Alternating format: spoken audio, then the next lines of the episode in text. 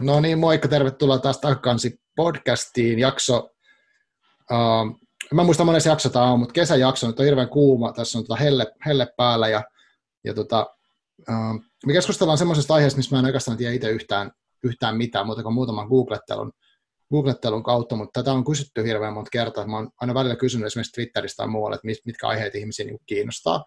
Niin tämä fanifiktio, mistä tänään on tarkoitus puhua, niin on semmoinen, mikä on noussut monta kertaa. Ja sitten mä oon aina ollut vähän silleen, että no, no, mä en tiedä tästä yhtään mitään, mutta nyt mulla on asiantuntija paikalla. Eli tota, tervetuloa väitöskirjatutkija Tampereen yliopistolta Helena Mäntyniemi. Moikka, kiitos. Kiva, kiva olla paikalla. Joo, ja mehän ollaan tosiaan etäyhteydellä taas ja eri puolilla Suomea ja tota, Zoomilla tehdään koronan takia, mutta myös siksi, kun tämä on hyvin kätevää, että me ei tarvitse olla samassa paikassa. Mutta tota, haluaisitko esitellä itse niille, ketkä ei vielä tiedä, kuka sä oot, mitä sä haluaisit kertoa? Joo, no mun nimi on tosiaan Helena Mäntyniemi ja mä teen väitöskirjaa Harry Potter-fanifiktiosta tuolla Tampereen yliopistossa. Mä käsittelen siinä mun tutkimuksessa Harry Potter-fanifiktio feministisenä, yhteisöllisenä ja vastakulttuurisena kirjoittamisen muotona. Eli tämmöinen kirjallisuustieteellinen tutkimus siis kyseessä. Mm, kyllä. Tota, minkä takia sä oot valinnut just ton aiheen? Mitä sä oot päätynyt tutkimaan fanifiktioa? No varmasti siinä taustalla vaikuttaa se, että mä oon itse ollut lapsesta asti Harry Potter-fani ja kasvanut aikuiseksen Harry Potter-ilmiön keskellä. Mutta oikeastaan vasta niin kun yliopistossa mä kiinnostuin fanifiktiosta sillä niin kun tutkimusnäkökulmasta, että mä en itse sitä ole niin kun nuoruudessani kirjoittanut tai mm. lukenut, että vasta sitten yliopistossa niin kun yhden, yhden tota fantasia tutkimusta käsittelevän kurssin ja fantasiakirjallisuutta käsittelevän kurssin myötä, niin päädyin sitten niin kuin itse perehtyyn siihen aiheeseen, aiheeseen paremmin ja sitten sitä kautta niin kuin se kiinnostus syntyi. Että siinä mun mielestä, siinä on niin tosi paljonkin siis mielenkiintoisia juttuja, että mitkä siinä kiinnostaa mua. Mm. Et, ö, yksi on tietysti se, että, että miten se on se Harry Potter-romaanisarja, niin ö, vaikka se on syntynyt silloin 2000-luvun alkupuolella, se, se maailmanlaajuinen suosio, niin se on edelleen niin kuin erittäin vahva se, se tota, suosio. Mm-hmm. Mutta voisi väittää, että keskiössä ei ehkä ole enää ne itse romaanit tai elokuvat, vaan niiden ympärille rakentunut se fanifiktio ja fanikulttuuri. Et vaikka se fanifiktio pohjautuukin niihin Harry Potter-romaaneihin ja elokuviin, niin voisi väittää, että ei kyseessä ole välttämättä enää edes niin kuin Rowlingin Potter, vaan, vaan se mm. faniyhteisön omima Potter, joka on etääntynyt siitä, al, niistä alkuperäisteoksista ja alkanut elää sel, sillä tavalla omaa elämäänsä. Mm. Okei. Okay. No, tota, toi kuulostaa tosi kiinnostavalta kokonaisuudet, mutta pitäisikö eka käydä vähän sitä, että mitä toi, niin kuin, jos niin kuin For Dummies-versio niin kuin kerrot, mitä fanifiktio on? Miten se, voiko sitä jotenkin rajata, että mitä se määritellään tai miten sen tunnistaa? Joo, no siis fanifiktion määritelmähän on oikeastaan se, että se on niin kuin fanien toisille faneille kirjoittamia tekstejä, jotka perustuu yhteen tai useampaan lähdeaineistoon, joskus myös oikeisiin henkilöihin, tosin mm. harvemmin. Et tota, fani, fanifiktiotekstit, niin ne pohjautuu siis hahmojen, tarinamaailman ja juonen ja tai juonen puolesta johonkin niin kuin olemassa oleviin tarinoihin. Ne voi olla romaaneja tai elokuvia tai TV-sarjoja. Ja sitten nämä tarinat voi olla, fanifiktiotarinat voi olla esimerkiksi esi- tai jatko-osia sille alkuperäistekstille. Tai sitten siinä voidaan tarjota vaikka vaihtoehtoinen juonikuvio alkuperäistekstille tai esittää jotain niitä alkuperäistekstin tapahtumia toisen hahmon näkökulmasta. Okei, okay. mutta onko se, ja mä googlettelin sen verran, että mä löysin, että jostain bändeistäkin on tehty tällaista. Joo, on kyllä. Ja esimerkiksi Donald Trumpistakin on kirjoitettu. Okei. että sitä kyllä on ihan julkisuuden henkilöistäkin. Aivan. Ja sitten on myös tällaisia, tällaisia tarinoita, missä vaikka kaksi fiktiivistä maailmaa yhdistyy. Mm. Että esimerkiksi Harry Potterin hahmot voi seikkailla vaikka Game of Thronesin maailmassa. Joo. Tai sitten jotkut tietyn sarjan hahmot voidaan sijoittaa vaikka tavallisiksi oppilaiksi jonnekin amerikkalaiseen high schooliin. Että siellä voi olla Sansa mm. Stark ja kumppanit jossain lukiossa oh, esimerkiksi. Okei. okay. Onko se sitten kuitenkin silleen, että että se voisi luetella fanifiktioksi, niin pitääkö sen olla jotenkin niin ns. epävirallista tai julkaistu jossain muualla kuin vaikka virallisten julkaisujen? liittyykö se mitenkään tähän julkaisemismaailmaan? No joo, siis mm, osaltaan se liittyy, että perinteisesti hän se fanifiktio on niin kuin, ää, ei, ei tavallaan kulje sen niin kuin perinteisen julkaisuprosessin läpi, mm. Mutta nykyaikana se on ehkä vähän alkanut jo rikkoontua se raja niin kuin siinä mielessä, että esimerkiksi jotkut kustantamot on alkaneet julkaista fanifiktioa sellaisista teoksista, joita tekijänoikeuslait ei enää koske.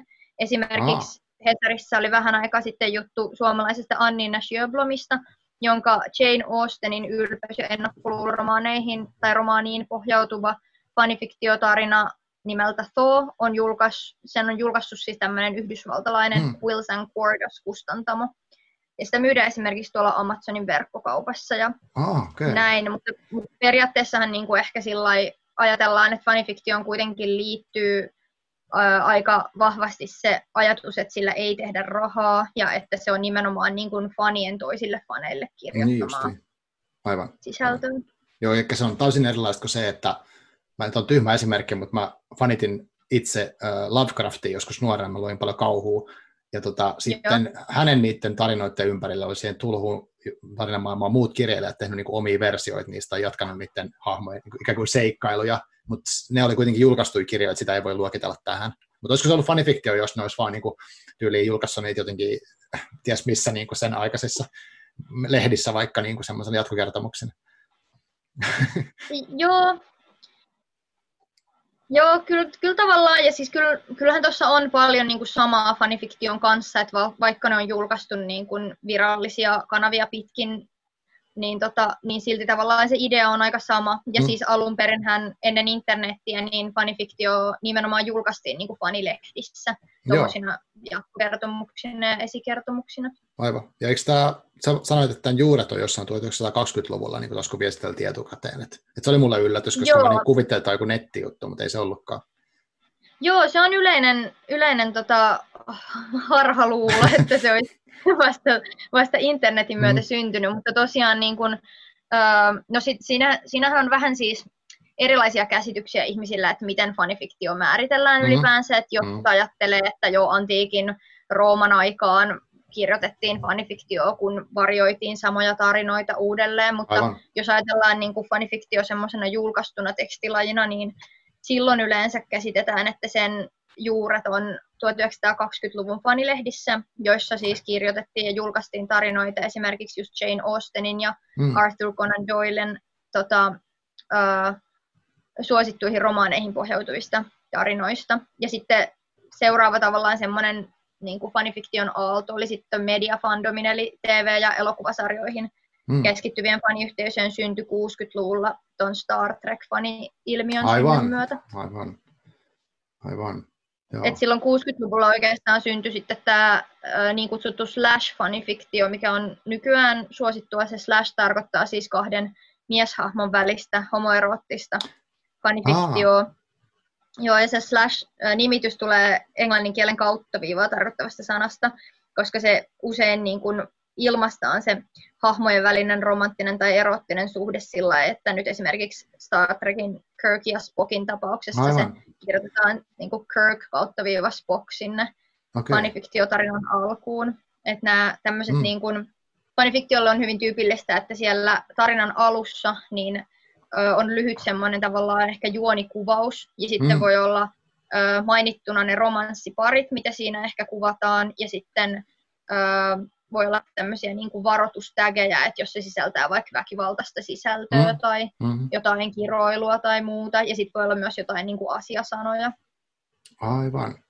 Tuosta tulee ihan randomisti mieleen, että mä oon fanittanut nuorena sekä Glenn Danzigia että Henry Rollinsia niin tämmöisiä punk-ikoneita, ja sitten heistä on julkaistu sellaista niin kuin, Mä en ole varma, onko ne pelkkiä kuvia vai myös ihan lehtiä, missä on niin Henry and Glenn, ja sitten ne on niin kuin, kuvitellaan, että ne olisi niin kuin pariskunta.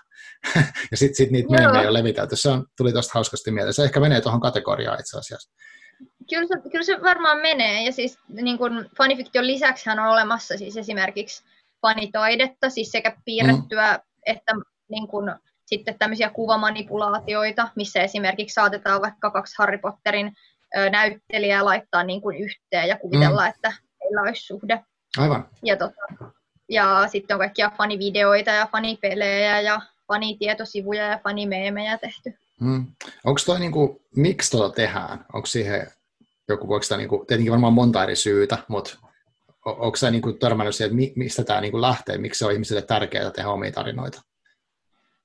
No mä luulen, että siinä on just niin kuin todella paljon syitä ja ei varmaan ole yhtä semmoista ainoata vastausta tähän kysymykseen. Mä luulen, että ehkä suurin syy on viettää lisää aikaa sen niin kuin itselle mm. rakkaan ja tärkeän tarinan ja rakkaiden hahmojen parissa ja niin kuin jatkaa sitä tarinaa ja sitä maailmaa. Mm.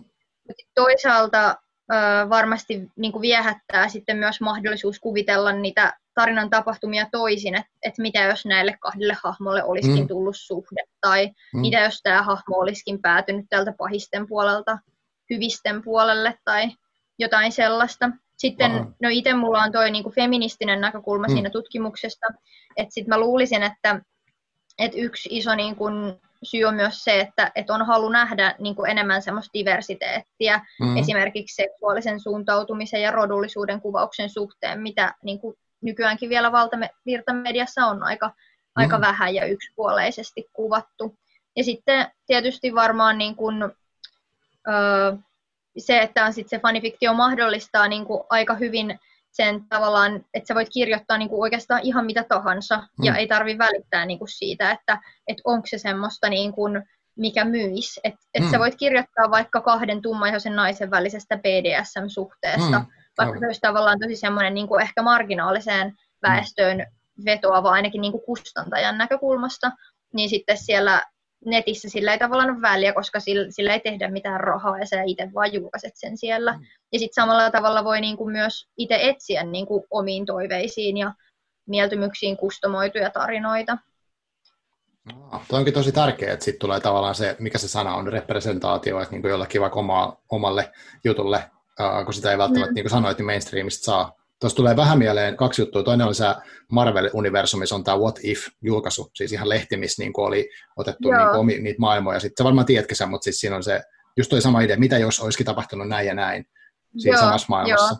Ja sitten toisaalta oli tämä just Ylellä vai missä pyörisi semmoinen teksti tuosta, että harvat lukee esimerkiksi, niin kuin valkoiset niin kuin mun kaltaiset ihmiset lukee niin kuin tyli eri väristen ihmisten kirjoittamia kirjoita, mm. et, eri, et muualta kuin Amerikasta tulleet. Ja, joo, aivan. Yep. Tota, mitä sitten, uh, tuossa puhuttiin jo siitä, että ei, niitä ei julkaista varsinaisina teoksina, mutta netissä julkaistaan, ja siihen liittyy varmaan jonkinlainen yhteisöllisyys. Eli, eli Joo. mä mietin sitä, että sanoit tuossa, että, että yksi syy tehdä sitä on niin kuin, että viettää aikaa sen saman niin kuin rakkaan maailman kanssa. Että, että tota, mäkin tunnistan sen, kun lukee jonkun hyvän kirjan tai kirjasarjan, niin sitten niin kuin, vähän niin kuin inhottaa, kun se loppuu, että olisipa vielä mm. jotain lisää, ja sitten lähtee ehkä vähän kuvittelemaan sitä. Mutta se on kuitenkin sellainen oma kuvitelma, ja sitten usein huomannut, että jos sitten keskustelee jostain kirjasta, niin sitten toisella ihmisellä voi olla ihan erilainen se fiilis. Niin miten se, miten se yhteisöllisyys niin kuin näkyy tuossa? Onko se kuin tärkeää, että, että sille niin kuin ihmisten tuottamalle materiaalille on sitten niin yleisöä? Joo, siis kyllä mä sanoisin, että se yhteisöllisyys on ihan tosi, tosi tärkeää siinä fanifiktiossa. Et tietysti se niin kuin mahdollistaa sen, että et heti löytää niille omille teksteilleen niin kuin, sellaisia lukijoita, jotka, jotka on kiinnostuneita siitä samasta maailmasta mm. ja samoista hahmoista. Ja, ja sitten löytää niin kuin samanmielisiä ihmisiä, joiden kanssa keskustella sit siitä mm. tarinasta myös.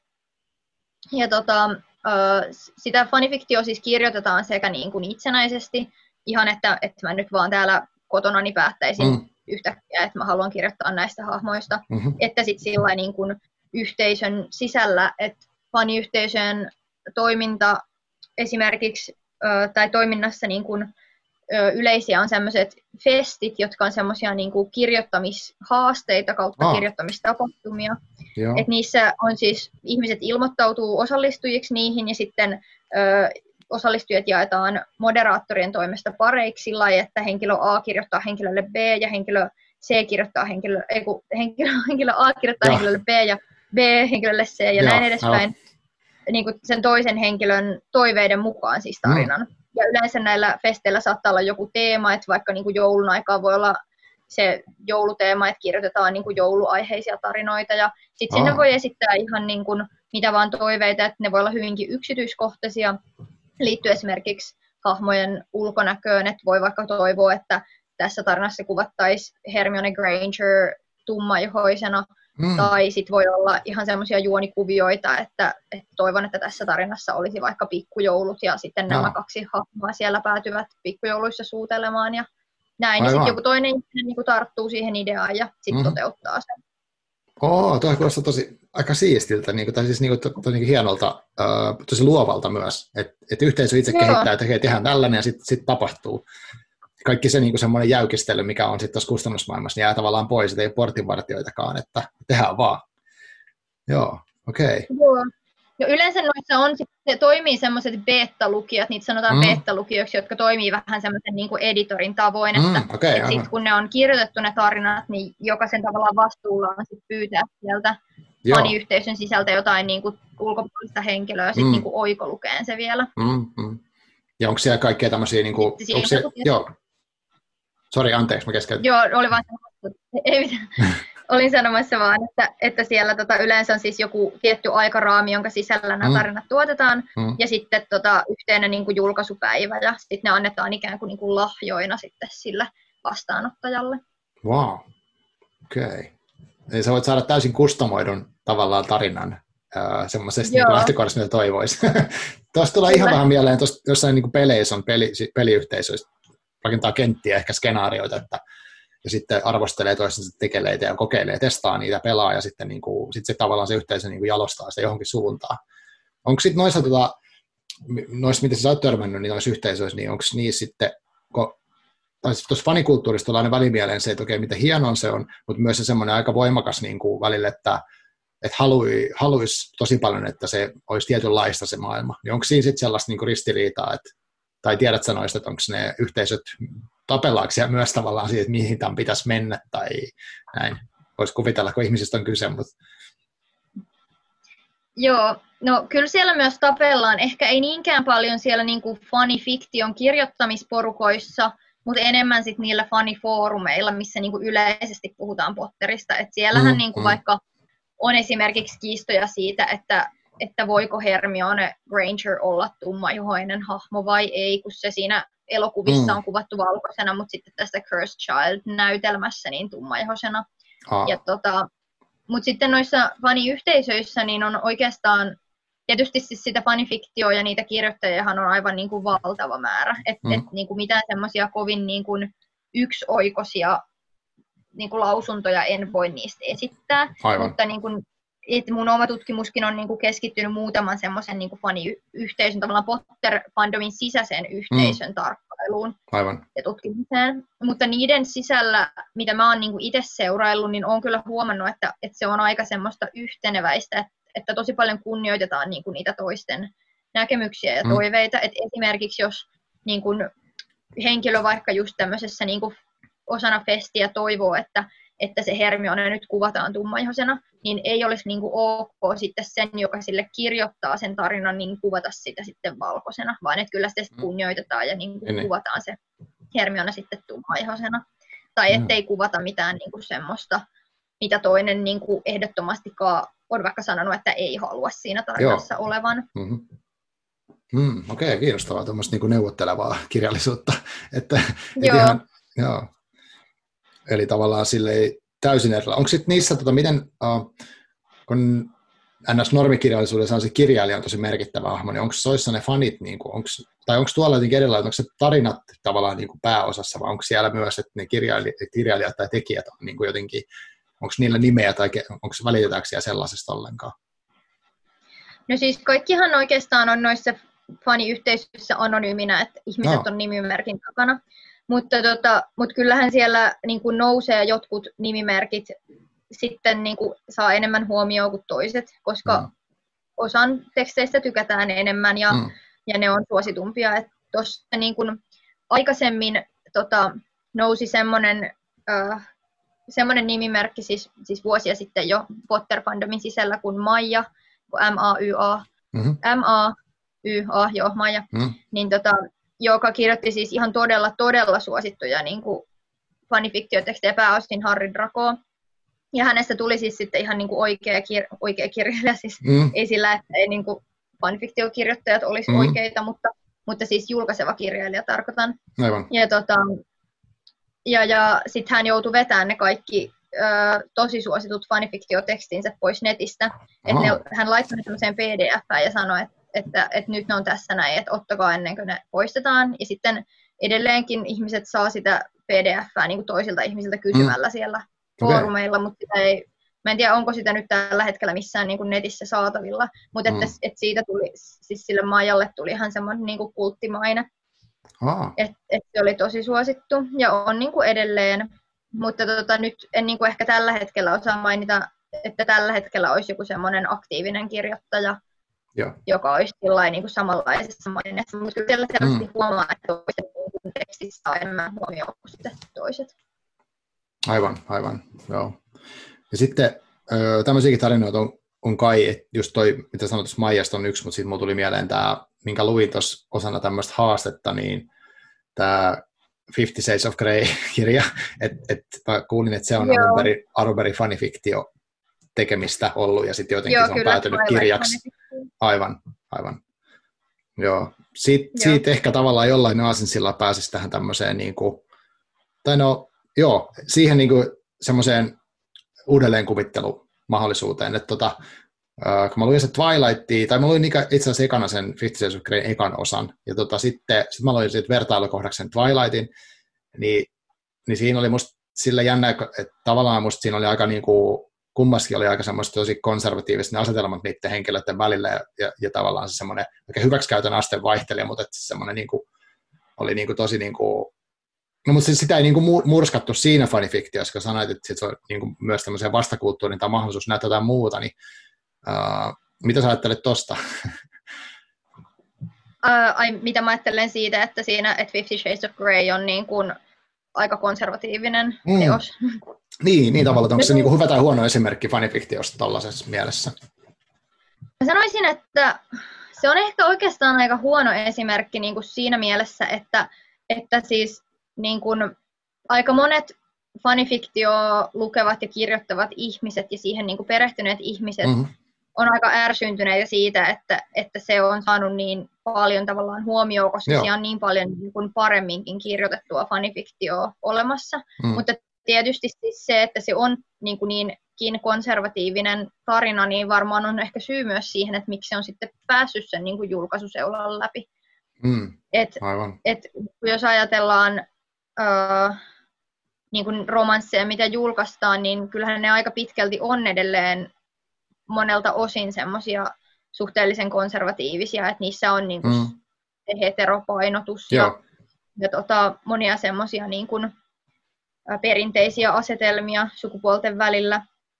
Et ehkä sitten, tai tietysti niin kuin fanifiktio on ihan hirveän paljon erilaista, että sieltä löytyy paljon niitä niin kuin konservatiivisia, perinteisiäkin tarinoita mm. tietysti. Ja sit, no, mun tutkimus sit keskittyy enemmän niihin ehkä semmoisiin vähemmän konservatiivisia, jotka niin kuin sit uudistaa sitä, sitä romanssilajia ja mm. niin kuin vähän ehkä kirjoittaa sitä vastaankin välillä ja haluaa mm. niin kuin kuvata tai kyseenalaistaa ehkä niitä semmoisia niin vaikka sukupuolten välisiä valta-asetelmia ja, ja.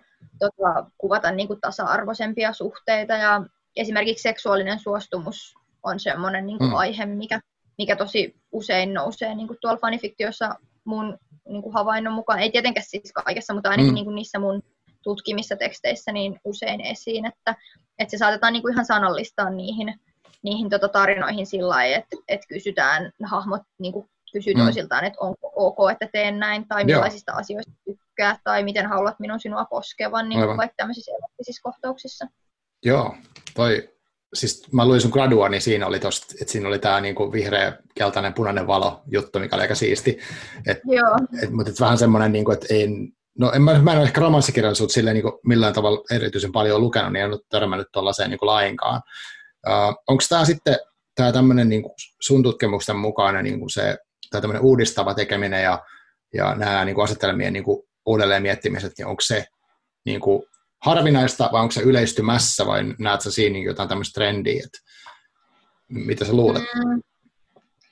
No mä näkisin, että se on ehkä vähän yleistymässä ja siis selvästi se on niin kuin sidoksissa siihen nykyajan ää, tavallaan yleiseen yhteiskunnalliseen keskusteluun. Mm. Et, et kyllähän se ammentaa niin kuin, niin kuin siitä, siitä suostumuskeskustelusta, mutta sitten toisaalta mä taas näen, että, että se keskustelu niin kuin suostumuksesta ja esimerkiksi vaikka niin kuin naisvartalon kuvaamisesta, niin on oikeastaan siellä ehkä fanifiktiossa pidemmälläkin kuin mitä niin kuin valtavirrassa tai että mitä mm. niin kuin julkisessa keskustelussa usein näkee. Mm. Että et mä niin kuin olen välillä katsonut vaikka jotain niin kuin viimeaikaisia dokumenttiohjelmia, jossa käsitellään jotain niin kuin seksuaalista suostumusta, ja sitten mm. mä oon ollut sillä että miten, niin kuin, miten tämä keskustelu on tällaisella tasolla, kun mm. se tavallaan se taso, mihin mä oon tottunut siellä niin kuin, niitä faniyhteisöjen keskusteluja lukiessa, niin on paljon pidemmällä usein. Aa, aivan. Okei. Okay. Eli onko toi sama sulle niin kuin yksi keino nähdä, mitä, mitä on tulossa, tai että se, kun joku puhuu siitä, että vaikka YA-kirjallisuuden lukeminen on siksi kiinnostavaa, että, että, se, että ne, ketkä sitä maailmaa tutkii tai seuraa tai jotenkin haluaa kirjoittaa sinne niin kuin ajankohtaista, niin niiden pitää seurata tavallaan, mitä siellä nuorten keskuudessa tapahtuu paljon tarkemmin kuin ns. tämmöinen keski-ikäisten kirjoittajat. Niin tota, onko toi sitten vielä niin kuin aste eteenpäin, että sä oot katsoa tulevaisuuteen, niin kannattaisi lukea fanifiktioa.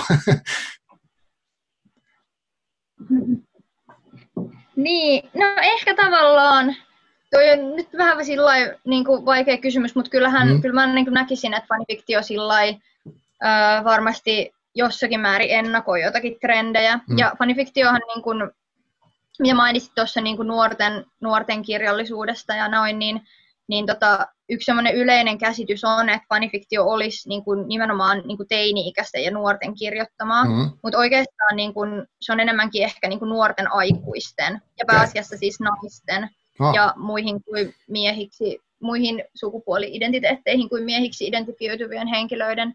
Kirjoittamaan, mm. mutta esimerkiksi tota, tällä suositulla Archive of Our Own fanifiktio-sivustolla vuonna 2013 toteutettu semmoinen kyselytutkimus, jossa suurimmaksi käyttäjäryhmäksi määritty 19-29-vuotiaat henkilöt, okay. että niitä oli 62 prosenttia.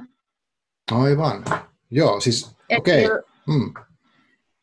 Et se ehkä myös vähän rikkoo semmoisia käsityksiä mm, niin faneista mm. semmoisina teini-ikäisinä. Just näin. Just niin. Onko se, missä ne menee ne niin kuin tavallaan, jos niitä sukupuolijakaumia ja voi niin kuin, kuinka monta prosenttia on mitäkin niin kuin edustettuna, voiko se sanoa?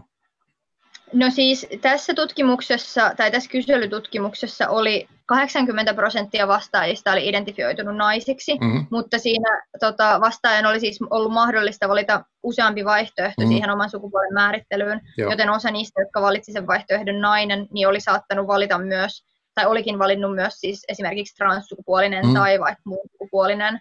Joo. Ja sitten osa oli valinnut pelkän sen nainen, että se, mm. se 80 prosenttia on siis niin kuin äh, tilastollinen keskiarvo laskettuna kaikista niistä vastauksista, mutta tämä on mm. siis yhteneväinen myös niin kuin muiden monien fanifiktiotutkijoiden arvioiden niin kuin kanssa siitä sukupuolijakaumasta. Mm. Okay. Että kyllä siellä niin kuin mm. on sitä aika vähän edelleen. Okei. Okay. Mistä sä luulet, että tämä jakauma niin kuin sekä iän että sukupuolen ö, suhteen johtuu?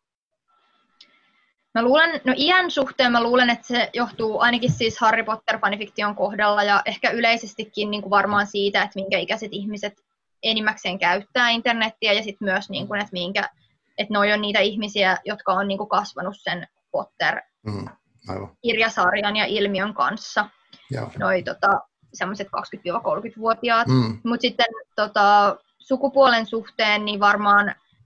Öö, No siis, tämähän on ollut siis jo silloin 60-luvulla oikeastaan olemassa tämä sukupuolijakauma, että mm. silloin kun Star Trek fanifiktio kirjoitettiin, niin silloin jo niin kuin arvioitiin, että noin 80 prosenttia on naisia niistä kirjoittajista ja lukijoista. Et varmaan, mm. Joo, varmaan siinä niin kuin vaikuttaa se, että kun mm. siis valtaosa fanifiktiosta on kuitenkin niitä romanssitarinoita mm. ja sit sitä erotiikkaa, mm. niin tota, ja sinnehän on perinteisesti ollut niin semmoisia naisten suosimia lajeja, mm. naisten kirjoittamia lajeja. Ja, tota, ja mä luulen, että, eh, että ehkä just sen takia, että niinku romanssi tarjoaa semmoisen tavan niinku tarkastella niitä hahmojen välisiä dynamiikkoja ja sitä mm. psykologiaa tietyllä mm. tavalla syvällisemmin kuin monet muut tarinamallit. Mm. Varmaan niinku sitten kiehtoo naisia ja viehättää ja sitten ehkä niin kuin, ö, naiset, naisilla myös on enemmän semmoista niin kuin, tavallaan naiset on ehkä kasvanut enemmän semmoiseen tunteiden tarkastelu ja käsittely mm. niin kuin meidän mm. kulttuurista mm. miehiä enemmän. Että sitten se tavallaan niin kuin henkilöhahmojen syventäminen ja niiden niin kuin, tunteiden tarkastelu on sitten naisille ehkä luontevampaa kuin miehille myöskin. Et tietysti siis jos fanifiktio olisi alkanut kehittyä jotenkin aivan eri lailla, että, että sen sijaan, että olisi kirjoitettu näitä romanssia, erotiikkapainotteisia tarinoita, mm. niin olisi kirjoitettu jotain niin kuin miesten suosimaa lajeja, jotain niin kuin dekkaria mm. esimerkiksi, niin mm. voisi olla, että sit olisi enemmän miehiä kirjoittamassa. Joo, toi on ihan kiehtova ajatus, että olisikin jostain niin semmoisesta jostain tosi stereotyyppisestä äijädokkarista, niin tehtäisikin se dekkarista siis semmoinen joku, niin kuin, että Harry Hole, että miten hänen niin kuin, vaikka ihmissuhteensa niin kuin, toimii, koska niissä kirjoissa kuitenkin usein se on semmoista, ihmissuhteet on semmoisia moikka moikka ja sitten mennään tekemään jotain toimintaa. Mm. Joo, aivan. Aivan, aivan, aivan. Mm. Joo, tota, sanoit, että romanssi äh, tavallaan se genre on se su, suosituin, onko se, niin kuin, onko se, mitä kaikkea muuta sä oot löytänyt tai mitä, sieltä, mitä muuta löytyy? No kyllähän on sitten niin kuin tällaisia ihan, ihan näitä tämmöisiä, niin kuin, äh, sen nimi on niin kuin Gen tai General, sen, mm. sen kategorian, että mm. et niistä ei siis ole romanssia, että kuvataan vaan niin kuin, esimerkiksi, no Harry Potterin kohdalla voi olla vaikka, että kuvataan jonkun kirjan tapahtumia niin kuin toisen henkilöhahmon näkökulmasta, niin kuin semmoisen, mm. joka on ollut sivuosassa. Aivan. Että tota, yksi semmoinen aika suosittu fanifiktioteksti on tota, semmoinen, jossa kuvataan Neville Longbottomin ja sitten niin kuin, niin on oikeastaan Neville Longbottomin näkökulmasta niin kuin se viimeisen kirjan tapahtumat, kun Harry ja Hermione ja Ron on jahtaamassa niitä hirnyrkkejä ja Neville ja Ginny ja Luna on sitten johtamassa sitä vastarintaliikettä siellä Tylypahkan koulussa, niin mm. siinä kuvataan niin kuin niiden vaiheita, joihin no. siinä oikeassa seiskakirjassa vaan viitataan sillä niin kuin ettei suoraan kuvata. Aivan. Niin tällaisia esimerkiksi. Ja sitten on, öö, no vaikka niissä on sitä romanssia, niin sitten siinä saattaa sen romanssin ohella olla esimerkiksi vaikka just joku rikostutkintajuoni, että on niinku mm. niinku semmoisia dekkarityyppisiä mm. juonia ja sitten on poliittisempia juonia ja okay. sitten on ihan semmoista niinku arjen kuvausta, että yksi on myös semmoinen niinku Slash of Life-niminen kategoria, missä kuvataan niinku semmoisia tavallaan väläyksiä jotenkin hahmojen arjesta. Ah, okei. Okay. Tämä on tosi monipuolista uh, kaiken Joo. kaikkiaan. Tota, miten sä, mm, miten sitten tuo yhteiskunnalliset aiheiden käsittely, tuo politiikka tuli vähän ja tavallaan se feminismi myös mainituksi, mutta tota, uh, otetaanko siellä voimakkaasti kantaa sit, sit, niin kuin tavallaan sit tähän vaikka nyt meidän, meidän maailmassa vallitseviin tilanteisiin, ja, ja mitä sä näet, mitä merkitys niillä on, että saavuttaako se niin yleisöä, mitä ne haluaisi, tai jotenkin, onko siellä yhteiskunnallista vaikuttavuutta? Mm, no siis kyllä ehkä ei, ehkä ei niinku ihan semmoista suoraa reagointia mihinkään niinku tiettyisiin, tiettyihin tilanteisiin välttämättä ole, että ne on mm. ehkä enemmän sit semmoisia niinku laajempia ajankohtaisia keskusteluja, niinku vaikka just ö, liittyen johonkin MeToo-kampanjaan tai, tai transihmisten oikeuksiin tai rasismiin tai, tai tällaisiin mm. aiheisiin, että niitä saatetaan sit, niihin saatetaan reagoida sillä lailla, että, että halutaan vaikka kuvata just joku hahmo transsukupuolisena tai mm. halutaan kuvata vaikka Harry Potter intialaisena homona tai jotain niin kuin tällaisia ratkaisuja. Mm. Tai, tota, tai sitten niin kuin tuodaan sitä semmoista poliittista tiedostavuutta siihen hahmojen väliseen dialogiin niissä tarinoissa. Mutta äh, niin se on vaikea kysymys, että kehen siinä sit yritetään vaikuttaa vai, mm. vai yritetäänkö vaikuttaa Niinpä. kehenkään. Mm et, et en mä lu, niinku usko, että semmoiset tota, vaikka niinku, homofobiset äh, incel-tyypit jostain hommafoorumilta menee niinku niitä fanifiktiotekstejä lukemaan mm, välttämättä. Mm. Ja vaikka meniskin, niin en mä usko, että, että ne heihin sillä tavalla vaikuttaa, että tulisi mitään niin kuin valaistumisen kokemuksia jostain feminismistä yhtäkkiä. Mm, Et enemmän se on mm. ehkä semmoista niin kuin, tavallaan sen yhteisön sisästä ideologista rakentamista ja sitten mm. ajatusten vaihtoa ja keskustelua. Ja kyllähän Joo. sitten tietysti sitä kautta myös niin kuin ihmiset oppii, jotka on ehkä halukkaita niin kuin tietämään lisää vaikka jostain niin kuin mm. tummaihoisten ihmisten kokemuksista, mutta on itse vaikka sit valkoihonen eikä ole sillä tavalla niin kuin mm. kokemuspintaa eikä sitten ehkä mahdollisuuksia kysyä, niin sit sitä lukee sieltä niitä tarinoita niin, mm. tai keskusteluihin osallistuu, niin voisit sitä kautta saada uutta näkökulmaa ja ehkä ymmärrystä. Joo, toi rupeaa kyllä kiinnostaa koko ajan enemmän tavallaan sille, että kun mulla ollut semmoinen niin jotenkin vähän niin kuin ehkä idealistinen käytös, että olisi kiva lukea mahdollisimman laajasti kaiken näköisiä kirjoja, erilaisia tekijöiden kirjoja, mutta tämä on taas ihan uusi semmoinen niin paikka tai mesta, missä mä en niin kuin, toi kun alue niin vieras, mutta tavallaan se, mitä kerrot, niin, niin houkuttaisi ehkä tutustua. Uh, miten sitten, miten sä lähtisit niin kuin tuohon maailmaan tutustua, jos pitäisi niin kuin sanoa, että hei, että tässä on nyt hyviä tämmöisiä niin kuin, tämmöisille niin kuin uusille tota, tyypeille, niin mistä kannattaisi lähteä liikkeelle? Ai niin kuin jostain ihan tietyistä teksteistä vai yleisesti? Vaikka, tai, niin, tai jos mä sanon, sä mainitsit tuossa, että voi hakea vaikka niin kuin jonkun teeman mukaisesti, niin onko niin kuin joku ihan paikka, mihin voisi vaan mennä, että jos mä löydän tuolta niin kuin mun mielestä materiaalia? Helppo kysymys. Joo, no siis, joo, no siis niitä, niitä sivustojahan on esimerkiksi uh, just tämä Archive of Our Own, minkä mä mainitsin jo, mm. ja sitten fanfiction.net on semmoisia niin suurimpia, missä mm. on ihan valtava määrä niitä. Tietysti se niin kuin navigointi voi aluksi olla vähän vaikeaa, mm. mutta siellä mm. pystyy kyllä hakusanoilla etsiä, niin kuin, että jos haluaa vaikka mm. tietyn, tiet, tietystä hahmoista lukea tai Joo. jotain tiettyjä niin kuin kategorioita tai sillä Okei, okay. aivan. Ei ole ehkä joku iso saitti vaan ja sitten, onko sinulla joku, niin kuin, luet sä voiko sä, onko, luet sä henkilökohtaisesti fanifiktioon niin kuin ihan silleen tavallaan nautintomielestä tai sellainen, että, niin kuin, että haluat lukea jotain kiinnostavaa vai onko se sulle pelkkää niin kuin, tutkimusta ja työtä? No en mä usko, että kenellekään kirjallisuuden tutkijalle niin kuin se lukeminen oli se sitten niin kuin mitä tahansa kirjallisuutta tai sit sitä niin kuin omaa tavallaan tutkimusmateriaalia, niin on pelkästään nautintoa tai pelkästään työtä. Niin justi, aivan. pysty mm. niitä sillä erotteleen. Aivan. Mutta kyllä mä, luen, niin kun, kyllä mä luen sellaisiakin fanifiktiotekstejä, joista mä ajat, tai tiedän niin vaikka suoraan, että tämä nyt ei tule päätymään mun tutkimukseen mm. koska tämä aihe ei siihen sillä tavalla sovi niin hyvin, Aivan. niin kyllä mä sa, niin luen sellaisiakin. Mm. Mutta tota, Uh, mutta mä itse siis vielä voisin sanoa tuosta, että mistä niin kun löytää luettavaa, niin mm, uh, Facebookissa on myös semmoisia ryhmiä, että esimerkiksi jos vaikka kiinnostaa joku tämmöinen niin suosittu paritus, eli vaikka Harry Draco, mm.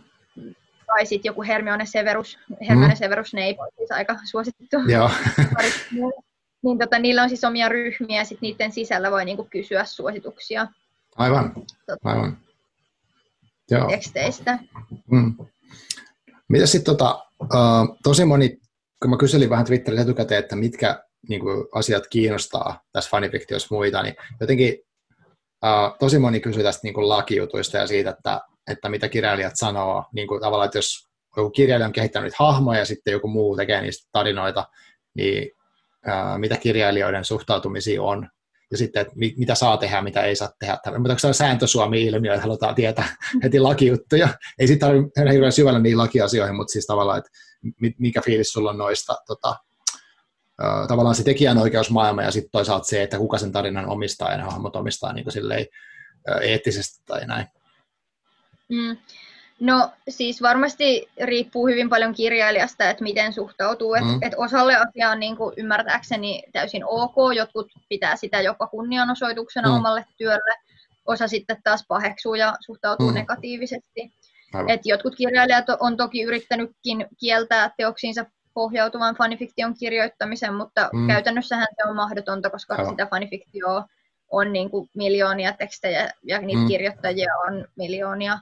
Siellä internetissä Aivan. ja kaikki tapahtuu anonyymisti mm. kansainvälisillä sivustoilla, niin ei niitä niin kuin pystytä mitenkään sieltä poistamaan, vaikka joku kirjailija nyt haluaisikin, että hänen teksteistään nyt ei sitten kirjoitettaisi ollenkaan mitään. Mm. Uh, toi on sinänsä niin kuin, kiinnostavaa, että se herättää niin paljon jotenkin semmoista pohdintaa ja ehkä vahvojakin reaktioita ihmisissä.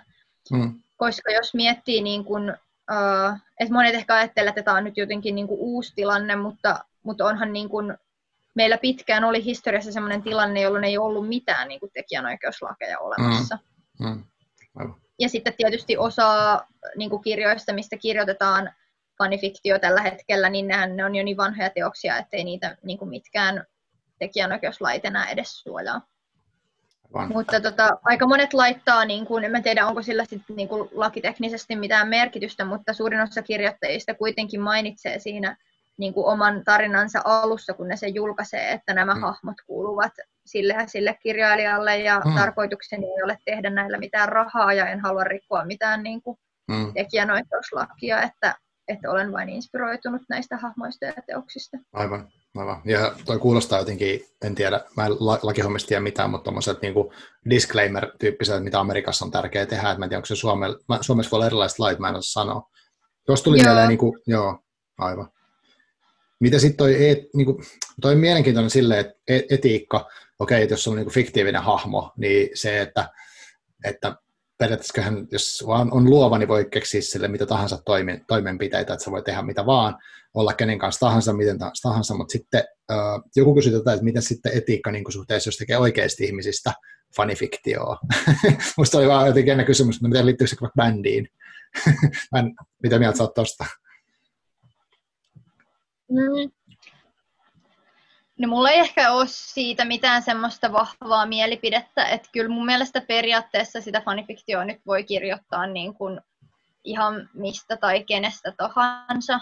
Useinhan ne ei kuitenkaan ole tarkoitettu mitenkään niin kuin ihmisten niin kuin parjaamiseen tai, mm-hmm. tai et ei siinä ole tarkoitus niin kuin levittää mitään valheita mm. kenestäkään. Kukaan tuskin menee lukemaan mitään fanifiktiotekstiä ja ajattelee, että se kuvaa niin kuin todell, todellista, mm. tai siis jotain niin kuin, paljastaa jotain niin kuin, totuutta jostain Donald Trumpista. Ja tietysti mm. niin kuin, kyllähän kautta aikaan on kirjoitettu esimerkiksi poliittisista johtohahmoista kaikkia niin kuin, satiirisia juttuja. Ja, Niinpä. Ja, että, että just niin kuin, jo, mä näkisin, että jos se on jostain Trumpista se teksti, niin siinä on ehkä sitten enemmän semmoinen niin kuin satiirinen sävy tai parodioiva sävy. Jos se taas on sitten joku niin kuin vaikka joku bändin hahmot, niin, niin tota sitten se on ehkä enemmän sitten semmoinen niin fanitus, fanituksen kohde. Tuosta bändin hahmoista tuli mieleen, että tässä muutama vuosi sitten siis uh, vähän tällainen niin kuin samaa henkeä kuin mitä Fifty Shades of Grey, niin oli siis uh, yksi fanifiktiokirjoittaja oli kirjoittanut One Direction-bändin siitä Harry Stylesista, fanifiktio, jossa se oli siis kehitellyt sillä Harry Stylesille niin kuin suhteen tämmöisen itse keksimänsä naishahmon kanssa. Mm. Se oli kirjoittanut siitä ihan semmoisen niin kuin kirjasarjan, mutta se sijoittui johonkin, mun mielestä johonkin yliopistoon, että ne opiskeli niin kuin siellä. Että se Harry Styles oli tavallaan se One Directionin Harry Styles, mutta sitten se oli niin kuin kuitenkin opiskelijana siellä, ah. siellä koulussa. Ja, ja sitten tota, se sai siis julkaisusopimukseen ja sitten siinä Harry Stylesin nimi vaan muutettiin niissä kirjoissa. Ja sitten ne myi hyvin ja tota, sitten tehtiin leffakin. Se tuli Suomessakin, mä en muista mikä se okay. nimi oli, mutta mutta siis ilmestyi pari vuotta sitten mm. semmoinen niin nuorille suunnattu romanttinen draama-elokuva. Oho, okei. Okay. Aikamoinen tarina. Tuo kuulostaa Joo. jotenkin semmoiselta niin kuin, vähän samaa jotain tuossa on ehkä kuin se, että, että on joku tavallaan tämmöinen YouTube-stara, mikä rupeaa tekemään jotain, tai sitten aloittaa jostain, että voi kuvaa jotain harrastusta tai kertoa jotain juttua, ja sitten yhtäkkiä sitten tulee semmoinen niin sanottu mediapersona, että tavallaan se niin kuin luo jonkun jännän jutun pohjalta, mitä, mitä se yhteisö niin kuin tukee, ja sitten siitä tuleekin semmoinen ns. Niin kuin legitimoitu juttu, että sit se saa kustannussopimuksen tai jotain muuta. Miten, sitten, miten sä näet tuon, niin kuin, kun kirjallisuuskenttä niin kuin mun mielestä vaikuttaa sellaiselta uh, niin kuin tälle epäammattimaisesta näkökulmasta hyvin hierarkiselta ja semmoiselta, että on niin kaiken näköisiä, niin kuin, että tiettyjä asioita arvostetaan korkealle ja tiettyjä asioita arvostetaan tosi vähän ja sitten on niin kuin, semmoinen skaala siinä välissä, että on niin kuin tyylin korkeakirjallisuus, kokeelliset kirjallisuudet, kaikki tämmöiset, niin kuin mitä tehdään niin kuin tietynlaisilla taidolla, ja näin, ja sitten on tämmöinen niin kuin, tavallaan roska, että on niin harlekiini, ja sitten on deppari, ja, ja sitten on kauhu, ja kaikkea tämmöistä, niin, kuin, niin missä, missä fanifik, onko fanifiktio tuossa kirjallisuuden kentässä, onko se jossain ihan omassa kentässä, ja miten se, miten se suhtautuu kaikkeen muuhun? no, mä näkisin, että, että fanifiktio kuuluu ensinnäkin tosi moneen marginaaliin, että mm. kun se on pääasiassa niin kuin nuorten naisten toisille nuorille naisille kirjoittamaa usein vielä niin kuin fantasiateoksiin pohjautuvaa. Siinä kuvataan paljon seksuaalivähemmistöjä ja keskiössä on romanssi ja erotiikka ja sitten se vielä kaiken lisäksi ei kulje sen niin kuin perinteisen julkaisuprosessin läpi. Mm. Et kyllä niin kuin selvästi fanifiktion kohdalla näkyy jotenkin semmoinen äh, äh, niin, niin sanotusti huonon kulttuurituotteen stigma, että sitä termiä fanifiktio käytetään tosi usein niin kuin halventavassa merkityksessä mm. niin kuin keskusteluissa. Et esimerkiksi niin kuin mediassa on Suomessakin arvosteltu vaikka joidenkin TV-sarjojen tai elokuvien olevan kuin fanifiktiota, kun niitä Aa. on haluttu kritisoida. Aivan. Et se on mun mielestä niin jännä, jännä juttu. Mm, Et mä uskon, mm. että siinä on taustalla varmasti vaikuttaa se, että niin kuin naisten ja erityisesti nuorten naisten niin kuin tuottamia ja kuluttamia kulttuurituotteita on perinteisesti väheksytty ja pidetty vähempiarvoisina. Mm. Et niin kuin esimerkiksi romanssilla on semmoinen niin hömppäleima ja, ja just niin kuin mitä, mitä sanoit, että, että Harlekiinikirjoja pidetään jotenkin semmoisena roskakirjallisuutena, mm. mutta sitten ei mun mielestä samalla samanlaista leimaa on niin kuin esimerkiksi miehille suunnatuissa tämmöisissä kevyemmissä kaunokirjallisissa tuotteissa, niin kuin jossain supersankarijutuissa tai dekkareissa, että eihän kukaan niistä puhu hömppänä. Joo, toi on Et totta. Jotenkin, mm. Mm, että toi, tämä on niin kuin mm. semmoinen mun mielestä tavallaan niin kuin ilmiö, joka koskettaa muutenkin ehkä niin kuin nuorille naisille suunnattuja kulttuurisia tuotteita ja, ja semmoisia niin kuin harrastusilmiöitä. Et esimerkiksi se ö, nuorten tyttöjen tai pikkutyttöjen keppihevosharrastus, mistä oli mm muutama vuosi sitten niin kuin puhetta mediassa, niin sehän saa ihan hirveästi niin kuin semmoista ihmettelyä ja jotenkin Joo. semmoista niin kuin haukkumista osakseen, vaikka niin kuin, mikäs, mitäs, se, niin kuin, mikä, sehän on harrastus siinä, missä mikä tahansa muukin, mutta et jotenkin, se, jotenkin siinä yhdistyy niin kuin se, että ylipäänsä niin semmoisia nuorten naisten suosimia mm. kulttuurisia tuotteita, vaan niihin suhtaudutaan edelleen meidän yhteiskunnassa niin kuin usein tosi alentuvasti valitettavasti. Joo, Tämä on tullut vastaan aikaisemminkin tota, näissä eri keskusteluissa äh, tässä podcastissa. Eri, ollaan puhuttu ihan hömpästä ja sitten tämmöisistä lukuhäpeistä ja, ja siinä niin kuin melkein se häpeällisin kirjallisuus on aina jotenkin sitten tätä romanssia tai erotiikkaa tai vastaavaa, että se niin kuin leimallisesti, ja sitten kukaan ei häpeä, luke, jos ne lukee Harry Hole tarinoita, vaikka käännekään kuin kummosia kirjoja oo, tai jotain Nick Cartereita niin. tai näitä tämmöisiä, mitkä on kanssa ihan, ihan tavallaan tietyllä tavalla roskaa, jos haluaa sille luokitella kirjoja. Joo. Ja mä en ehkä itse edes ihan hirveästi niin kuin tykkää sillä luokitella mm. kirjallisuutta niin kuin NS-matalaan tai korkeaseen mm. kirjallisuuteen. Että jos vaikka niin kuin mä ajattelen noita, noita fanifiktiotekstejä, mitä mä itse tutkin, niin tietysti siis fanifiktiossa, kun sitä on niin paljon, niin siellä sinne mahtuu sekaan niin kuin mm. ihan kaiken tasoisia tekstejä.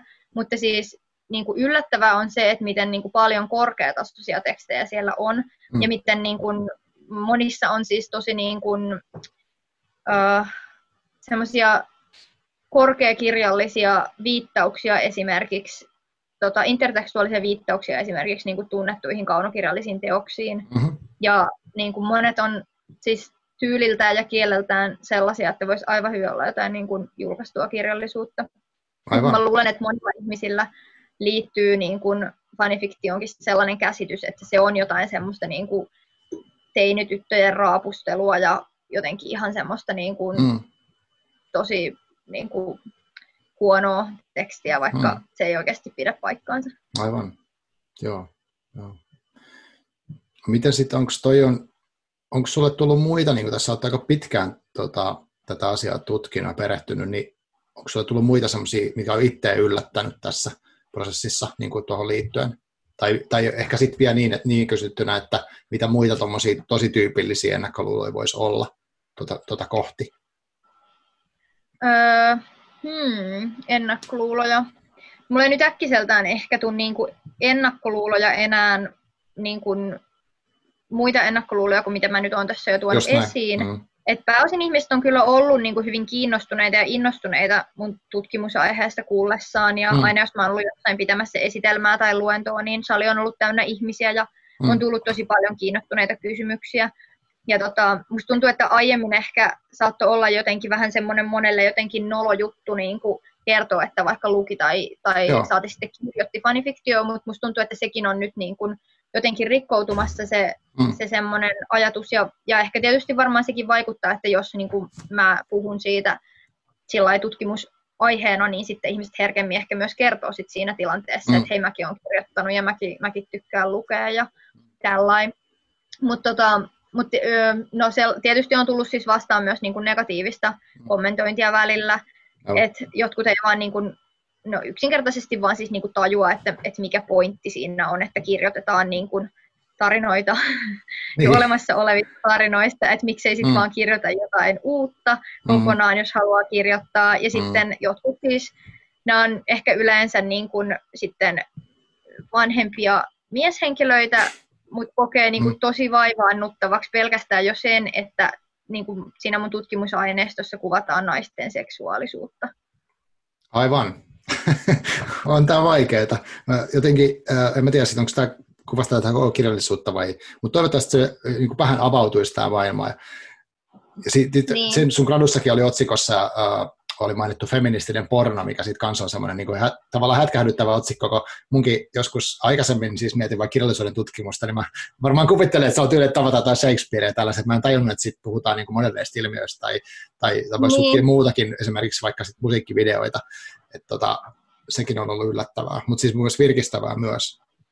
Joo, mä en itse asiassa tässä mun väitöskirjatutkimuksessa enää käytä sitä pornosanaa, koska Joo. se on niin monen ihmisen mielestä niin latautunut, ja siihen mm. liitetään niin vahvasti se mielikuva siitä semmoisesta niin kuin visuaalisesta mm. valtavirtapornosta. Aivan. Niin mä oon siirtynyt käyttämään sitä erotiikka, mm. erotiikkasanaa, mutta siis joidenkin niin kuin nykyajan romanssitutkijoiden mielestä ja ehkä varhaisempienkin romanssitutkijoiden mielestä niin sen pornosanan voisi sillä tavalla ottaa feministisessä mielessä niin kuin haltuu vähän samalla mm. lailla, miten joku queer-termi on, mm. on aiemmin otettu. Aivan. Että se on niin kuin, mun mielestä ihan validi näkökulma myös, ja sen takia mm. käytin sitä siinä gradussa, mutta, mutta nyt on sitten kuitenkin päättänyt käyttää sitä erotiikka-termiä tuossa Aivan. väitöskirjassa.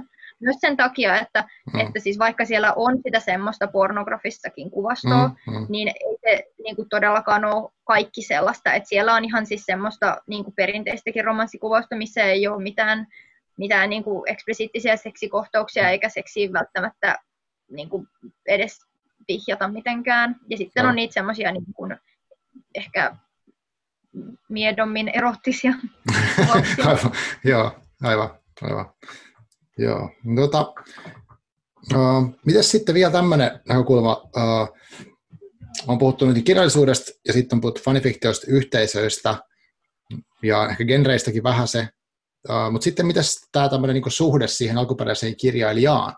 Uh, tässä on tietty tuore esimerkki, me ei tarvitse hirveän syvällisesti mennä, mutta moni varmaan tietää, että tämä niin Potterin kirjoittaja, niin kuin, uh, sä sanoit aluksi, että tavallaan se fanifiktio on jo siirtynyt eteenpäin siitä alkuperäisestä maailmasta jollain tasolla, mutta kuitenkin siinä on vuorovaikutusta sen kirjailijan kanssa, ja sitten toisaalta lukijoilla on vuorovaikutusta kirjailijan kanssa, että miten koetaan vaikka kirjailijoiden niin kuin esiintyminen mediasta, että tai netissä. Uh, haluatko sanoa tästä jotakin niin kuin sellaista, että miten, onko tyypillisesti, että se suhde on ristiriitainen, niin kuin tavallaan kirjoittajilta sinne Joo. Joo, siis uh, kyllä niin kuin ainakin Harry Potter-fanifiktion kohdalla tai Harry Potter-faniyhteisön mm. kohdalla, niin se suhde Rowlingiin on aika ristiriitainen. Mm. Että, että nyt esimerkiksi niin kuin, uh, näitä Rowlingin viimeaikaisia transfobisiksi tulkittuja ulostuloja Twitterissä, niin osa Potter-faneista kritisoi tosi rankasti ja tuomitsee ne ja sitten osa taas puolustaa kirjailijaa ja osa ei ehkä halua ottaa niin kuin, kantaa siihen niinkään. Aivan. Mutta tota, semmoinen niin kuin, kiinnostava ilmiö ehkä yleisestikin niin kuin fanikulttuurissa on se, että tosi usein niin kuin, monet fanit sanoo, että et ei se kirjailija saa enää päättää. Mm. Et, et ei sillä ole niinku väliä, mitä se sanoo. Että jos vaikka Rowling sanoo jonkun, Rowling on saattanut sanoa jotain niinku siihen maailmaan liittyviä mm. semmoisia lisähuomioita, mitä hän on mm. niinku ehkä aina ajatellut tai nyt keksinyt, en tiedä, mutta, mutta jotain vaikka niin kuin Tylypahkan historiaan liittyviä Joo. juttuja kertonut jossain Twitterissä, niin sitten jos joku fanit ei niistä tykkää, niin sitten ne on sillä lailla, että, että no me sivuutetaan nämä, että ei me mm. välitetä näistä, että, että tämä mm. niin kuin Potter kuuluu meille, ei se kuulu Rowlingille, ei Rowling voi enää päättää. Mm.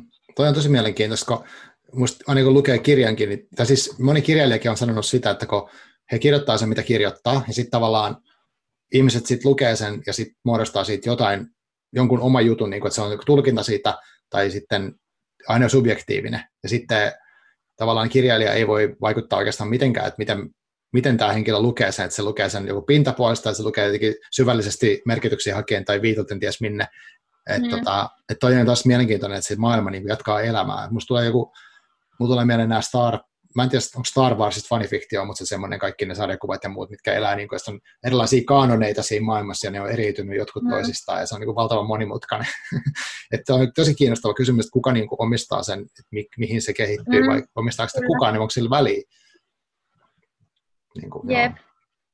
Joo. joo, se on tosi kiinnostavaa kyllä ja mä luulen, että toi ehkä se niin kuin, tavallaan se, tai fanifiktiohan niin kuin rikkoo sitä sitä kirjailija-lukija-asetelmaa, kun sitä lukijasta tulee itsestään se semmoinen mm. aktiivinen tuottaja sen fanifiktion kirjoittamisen myötä, mutta mm. kyllä mä näkisin, että tulevaisuudessa nämä rajat saattaa niin kuin hämärtyä mm. entisestään, esimerkiksi just niin kuin Amazonin omakustannekirjojen lisääntymisen myötä, Aivan. tai, tai Aivan. Tota, että miten, ja sitten voi toisaalta voi olla, että, että jotkut ihmiset niin kuin alkaa kuluttaa enemmän fanifiktioa verrattuna sit, niin kuin perinteisen julkaisuprosessin läpikäyneeseen kirjallisuuteen, jos mm. niin kuin julkaistu kirjallisuus ei pysty vaikka vastaan esimerkiksi lukijoiden tarpeeseen nähdä tarpeeksi esimerkiksi vaikka diversiteettiä Joo. Niin kuin kirjallisuudessa tai, mm. tai muuta. Että monet on esimerkiksi niin kuin harmitellut fanifiktion lukijat ja, ja niin kuin ihan muutenkin niin kuin ihmiset, joita tunnen, mm. että esimerkiksi ei ole saatavilla niin kuin hirveästi vaikka semmoisia populaariromanssikirjoja, missä kuvattaisiin vaikka homoseksuaalisia suhteita, mm. että jos menee mm. jonnekin niin kuin Suomessa vaikka jonnekin sokoksen sinne lehtihyllylle, niin siellähän on niin kuin hyllykaupalla niitä, just niitä semmoisia harlekinipokkareita, mm-hmm. mutta ne on kaikki niin kuin heterotarinoita. Ei siellä yhtään niin kuin, mm. ja tietysti kyllä niitäkin homotarinoitakin löytyy sitten, jos on valmis jostain netistä tilaa, mutta mm. ei ole niin kuin sillä tavalla helposti saatavilla, eikä todellakaan niin paljon, mitä on niitä heterotarinoita saatavilla. Joo, toi on tosi hyvä näkökulma. Uh, tästä sivujuonteen tai vähäsen, niin tuli mieleen, siis Gradus mun mielestä sanottiin jotenkin sille, että, että myös fanifiktiossa on mahdollista käsitellä sitä niin kuin vaikka, vaikka sanotaan nuoren miehen tai miehen yleensä tai pojan niin kuin semmoista epävarmuutta siitä vaikka kehosta tai tämmöistä, niin kuin, mm. että kun usein just noissa, mitä sä mainitsit heterotarinoissa, niin sitten niissä on aina se semmoinen joku supersankarimies, mikä on niinku semmoinen joku, äh, että silloin kaikki, niinku, mitä tavallaan semmoisen niinku alfamiehellä pitäisi olla, ja sitten että muunlaisille ehkä ole tilaa, tai sitten ne on jotain niinku koomisia luusereja, mutta olisikin semmoinen niinku, äh, erilainen stereotypia mahdollista luoda siitä, että se oli musta tosi kiehtova ajatus. Uh, Joo, kyllähän niin kuin jos ajattelee sitä semmoista perinteistä romanssinarratiivia, niin siinä aika usein on vielä jotenkin semmoinen tosi niin kuin perinteisellä tavalla maskuliininen mm, mieshahmo, jo. joka on ehkä vähän semmoinen juro ja ei mm. osaa käsitellä tunteita ja mm. vähän semmoinen etäinen ja sitten, tota, sitten nainen taas on semmoinen aika feminiinen. Toki nykyään nyt on siinäkin jo mm. sitten niin kuin hajontaa, että kyllähän sitä rikotet, rikotaan tuota asetelmaa niin kuin julkaistussa modernissa romanssikirjallisuudessakin, Aivan. mutta kyllä mä luulen, että se fanifiktio silti antaa vielä enemmän niin kuin sit vapauksia sen suhteen ja niin kuin mahdollisuuksia mm. just käsitellä sitten tota Joo. eri näkökulmista sitä. Joo, okei. Okay. No, tota, jos vielä loppuun, niin ja, mikä, mikä sun niin kuin, uh, semmoinen utopia tai toive tai tämmöinen niin visio tulevaisuudesta voisi olla silleen, että mitä sä toivoisit, että fanifiktio kehittyy tai sitten vaikuttaa tähän kirjallisuuden kenttään, missä nyt mainitsitkin vähän, että se on tietynlaisia asetelmia vaikka arvostuksiin liittyen tai muuta, niin onko sinulla jotain sellaista, mitä sä, niin kuin, mitä sä toivoisit näkevässä tulevaisuudessa tässä, tällä alalla? Mm, no kyllä mä varmaan toivoisin, että niin kuin ihan tota, just niin kuin perinteisessä julkaistussa kirjallisuudessakin ehkä otettaisiin enemmän huomioon just niin kuin vähemmistökokemukset ja ja että se tavallaan semmoinen niin kuin, uh, ehkä vähän semmoinen niin kuin sitä perinteistä kaavaa rikkova tarinamalli sit pikkuhiljaa voisi niin kuin sinnekin siirtyä mm. enemmän. Tietysti onhan sitä nyt jo jonkin verran nähtävissä, mutta, mutta voisi niin kuin vielä enemmänkin näkyä. Mm. Joo.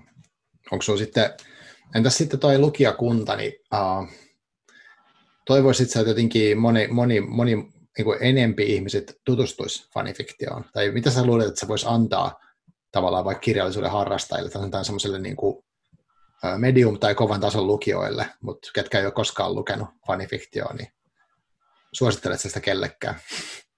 No kyllä mä suosittelen sitä. Kyllä se mun mielestä avaa niin kuin pohtimaan, että mitä tavallaan kaikkia eri vaihtoehtoja yksi tarina voi tarjota. Että mm. miten, miten sitä voi kuvitella ja tulkita toisin ja uudistaa ja niin kuin rakentaa ja syventää niitä henkilöhahmoja. Mm. Että kyllä se mun mielestä äh, joku ehkä joskus on muistan, että jotkut on joskus kommentoinut, että fanifiktio jotenkin pilaa sen alkuperäisteoksen, mutta toisaalta oh. niin on sanottu myös kirjallisuuden tutkimuksesta, että se kirjallisuuden, kun sitä analysoi liikaa. Mä kyllä näen, että kaikki tämmöinen niin analysoiminen ja tota, tarinamaailman laajentaminen niin, niin kuin vaan antaa lisää mm. siihen niin kuin lukukokemukseen ja siihen tarinamaailmaan. Ja tietysti niin kuin sitä, jos on joku semmoinen teos, jota fanittaa tosi paljon jo valmiiksi ja on siitä kiinnostunut, niin kuin, että jos se sun ää, ykkösjuttu on vaikka Game of Thrones tai, mm-hmm. tai joku Jane Austen, niin sitten kannattaa ehkä siihen, siihen pohjautuvaa fanifiktioon niin kuin mennä ensisijaisesti katsomaan. Joo. Että, että jos, mm. jos menee lukea jotain sellaista, jo, jos, se, siis jos menee lukea jotain sellaista fanifiktioa, joka pohjautuu johonkin teokseen, joka ei ole itselle hirveän tuttu, mm. tai josta ei hirveästi niin kuin itse vaikka välitä, niin Aivan. ei se sitten välttämättä niin kuin aukea mm. samalla tavalla tai ole yhtä kiinnostavaa. Aivan. Niin, no toi vähän sama kuin kaikissa jotenkin, että, että se omasta kiinnostuksesta kun lähtee, niin sitten yleensä jotenkin ainakin alku on helpompaa ja hauskempaa. Mm-hmm. Joo. Hyvä. Hei, to, tosi paljon kiitos, kun tuota, suostuit tulemaan tähän keskusteluun tämmöisestä, niin kuin, tämä on monipuolinen aihe ja ö, yllättävänkin tota, mulle ainakin avartu paljon, että mistä on kyse ja mitä siellä, mitä sieltä voi itselle löytää. Ja mulla tuli mieleen heti, että mä haluan mennä googlettaa tai siis etsimään näistä saiteista, löytyykö vaikka Fight Club-maailmasta fanifiktio, että se on semmoinen, mitä mä fanitan paljon. Onko sulla vielä jotain semmoisia viimeisiä terveisiä, että sä haluat sanoa meidän kuulijoille tästä aiheesta? Mm, no ei mulla oikeastaan muuta ole kuin, että et menkää vaan rohkeasti lukemaan fanifiktioa, että ei siinä ainakaan mitään menetä. Niin just, aivan. Joo. Selvä. Hei, kiitos tosi paljon. Niin pistetään nauhurit kiinni ja sanotaan ihmiselle Joo. moi. Kiitos kaikille. yes.